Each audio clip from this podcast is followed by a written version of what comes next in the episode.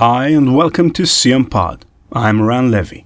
Today's episode The History of LSD, Part 2.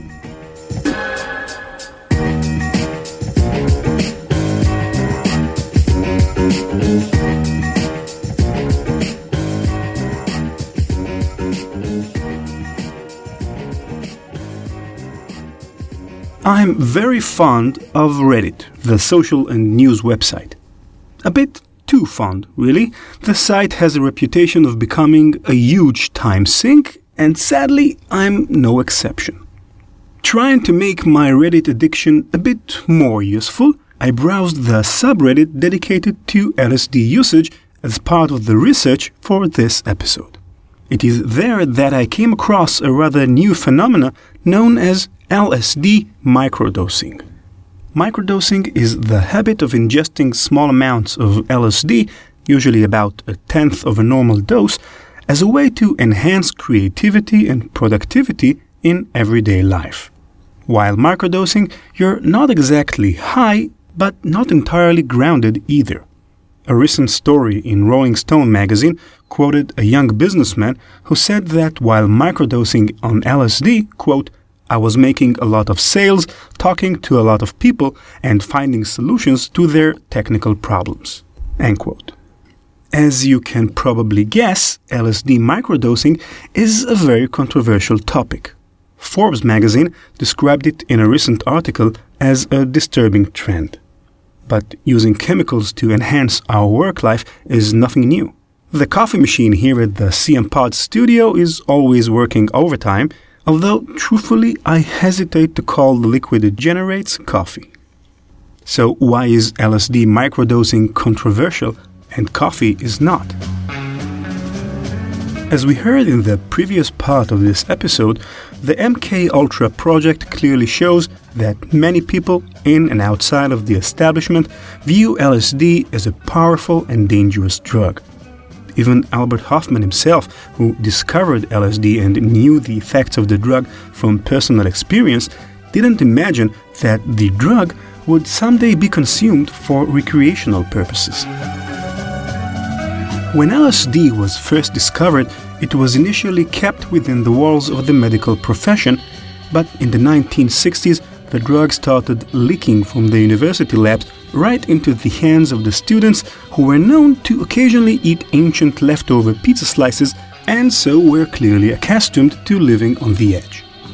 A short time later, famous musicians such as Jimi Hendrix, Jefferson Airplane, and the Beatles discovered LSD and it became an icon of the hippie movement in America.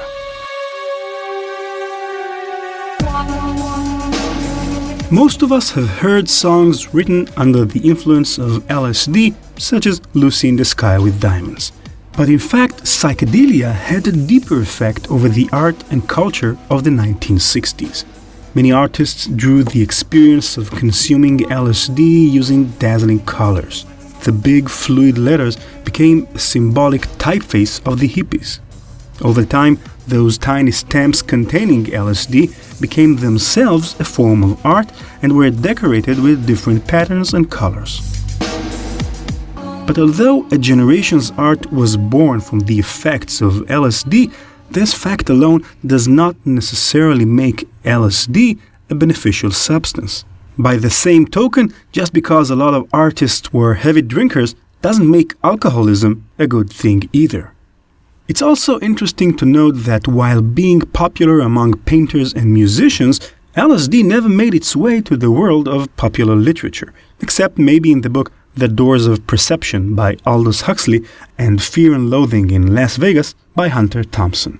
The reason might have to do with the fact that an LSD experience is mostly sensational, while literature uses rational symbols and representations in words. Another option is that us writers are just a boring bunch of nerds. CM Pod is proudly sponsored by Outbrain. If you're listening to this podcast, you probably used Outbrain today. You just didn't realize it until now. Outbrain is the service that recommends which stories to check out next when you're browsing your favorite sites. Didn't know there was a service for that? Ever wondered why you see the stories that you see on sites like CNN, ESPN, and People magazine? It's because Outbrain uses algorithms to figure out what you might like to see next based on your interests and other readers like you. So, the next time you reach the end of a story on your favorite site and you're thinking about what's next, remember, Outbrain thinks of that for you. Outbrain, we could all use a little direction. Visit outbrain.com for more info. In the early 1960s, Dr. Timothy Leary of Harvard University conducted experiments whose objective was to observe the effects of LSD. As with other researchers, he too noticed that when consuming LSD, the barriers between the self and the outside world collapse. Even the ego, the part of our consciousness that tries to define self identity and create a coherent sense of control over the body, is completely gone.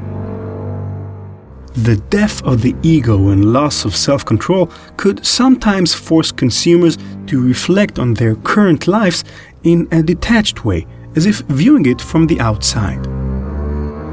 After such experiences, some people decided to change their lives completely. Timothy Leary became a fan of LSD mainly as a way to promote social change. His motto was turn on, tune in, drop out. Turn on, as Leary mentioned in his biography, meant allowing the drug to open your consciousness to new sensations and perspectives. Tune in meant reconnecting with the world around you with renewed harmony. Drop out was about abandoning your old lifestyle. Not surprisingly, this wasn't the way worried conservatives understood Leary's message. As far as they were concerned, drop out meant dropping out of school, quitting jobs, and leaving parents, spouses, and children or in other words, abandoning all the sacred values and morals that make up the American dream. Leary's outspoken opinions provoked firm opposition from the frightened authorities. He was fired from his teaching post and had to move to Mexico, which later deported him also. President Richard Nixon referred to him as, quote, the most dangerous man in the United States. When Leary returned to the US and tried to revive his research, he was soon arrested for possession of half a joint of cannabis and was sentenced to 30 years in prison. 30 years. This sentence was appealed and later commuted, but it demonstrates the antagonism against Leary and LSD in general. This antagonism later led to the classification of LSD as one of the most dangerous drugs dealing it was considered a severe felony.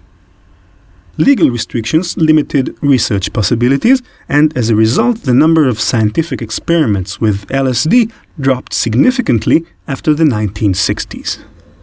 So, is LSD truly so dangerous in the physiological sense, or do our fears of it stem from cultural taboos and traditions? To answer these questions, we must first understand how LSD works. The neurons in our brain communicate with each other using receptors. They exchange neurotransmitters and so send and receive information from other neurons. Think of these receptors as mailboxes, and the neurotransmitters play the part of letters being sent back and forth between neurons. The LSD's molecules take the place of natural neurotransmitters in the brain. They are quote unquote foreign letters inserted into the system from outside. In doing so, they affect the way information is being processed in the brain, just as by wearing pink sunglasses, for example, the world becomes California. The LSD molecule connects to a vast variety of receptors, each of which has a different influence on information processing. As a result, not much is known about the exact way in which LSD affects the brain. One such effect is the release of massive levels of serotonin, a neurotransmitter that plays an important role in determining our mood and feelings. The serotonin receptors are located in many areas of the brain, and in particular the frontal cortex and the thalamus. These two areas work together in order to regulate signals delivered by our senses. Think of them as filters that allow some information to be processed while dismissing unwanted information so that the brain won't be overloaded by confusing and irrelevant information. When LSD is attached to the serotonin receptors, it disrupts the normal activity of the frontal cortex and thalamus, and information flow becomes unregulated and overwhelming. Also, LSD promotes linkage between different parts of the brain, parts which are usually not connected. This causes LSD users to experience synesthesia. They begin to see sounds, hear colors, and smell feelings their sense of time changes. External stimulations, which are usually too weak to have passed the screening of the frontal cortex and thalamus, are now increased and become more meaningful.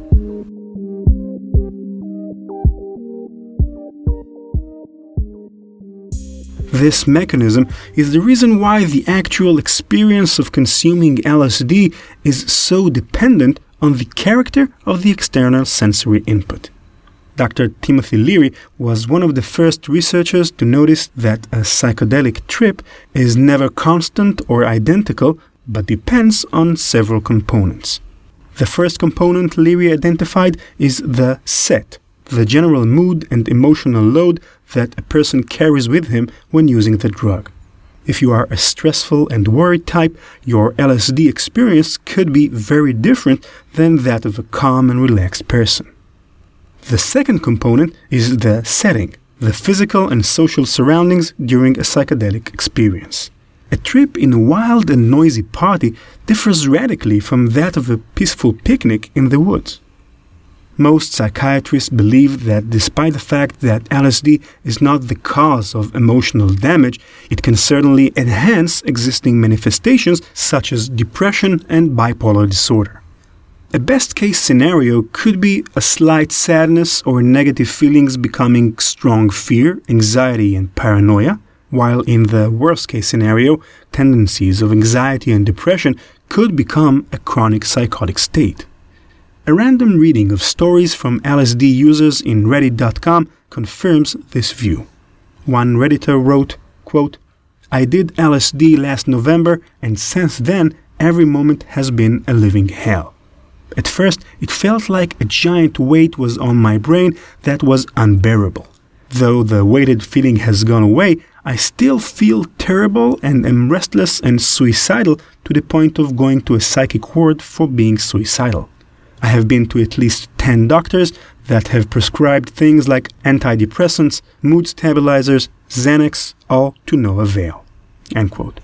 Another Redditor wrote, I went bonkers for close to two years coming off a bad trip. Paranoid schizophrenic delusions. I thought everyone was speaking in code about me while around me.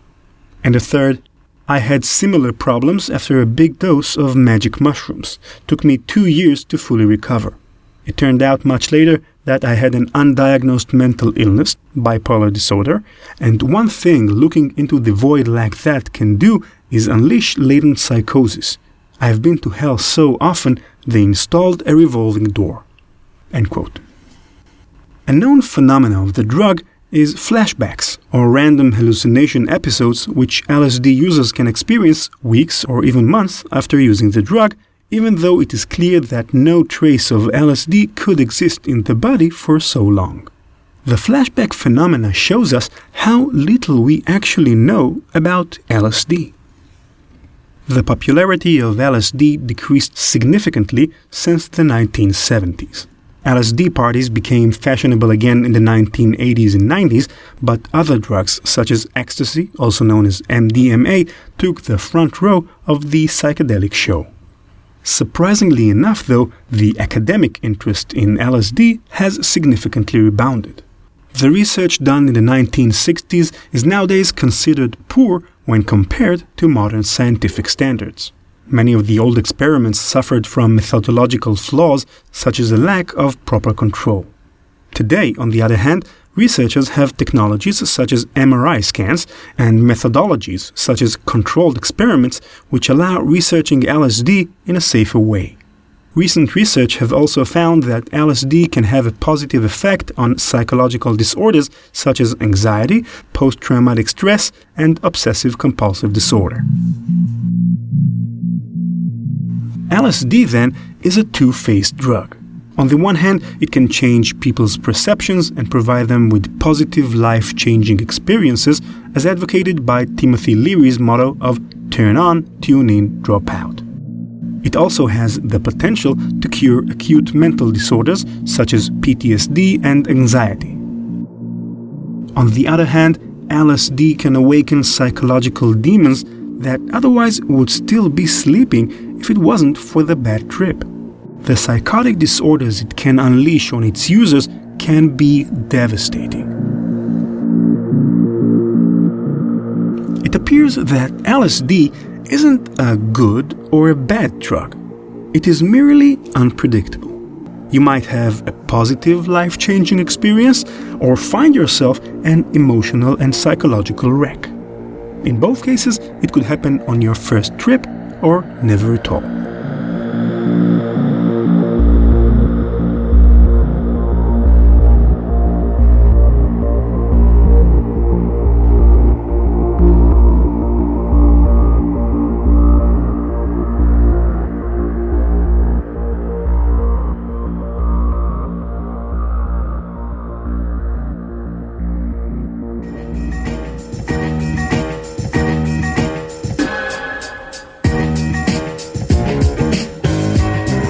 That's it for this episode of CM Pod.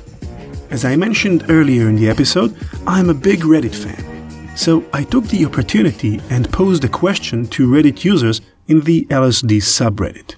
I asked them to share with us their stories of extraordinary LSD trips, either positive or negative ones. So here are a few of these stories. Rubik's Head wrote, Did two tabs with two friends. I watched blue Christmas lights become a fleet of spacecrafts that came through a portal. One of my friends tuned his guitar, and when he did, the lights changed color and density. Then I died, and I turned into nothing, like some sort of an out of body experience.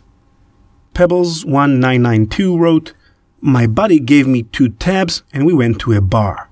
The bartenders and patrons all seemed like they were playing parts in a scene in a sitcom where everyone is jolly and celebrating together. I thought I was telepathic on multiple occasions because of situations like I would be getting really warm, then take off my hat and jacket, then think to myself, it's hot. And then two seconds later, the guy next to me says, Man, it's hot in here, isn't it? Several more things like that happened, but I don't recall specifics.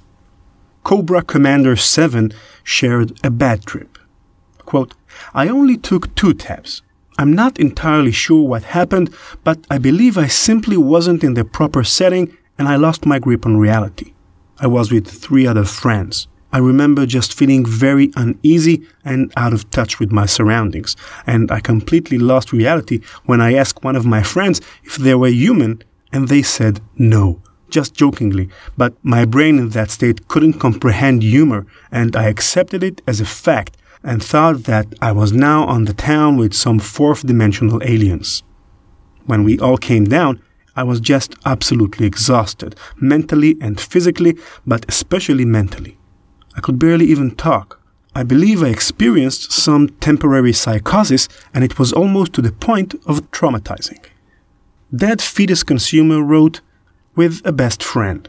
Reenacted DayZ in Provincial Park, became animals, grunted like them, and drank water off leaves. Third time, 125 micrograms with same friend as last time.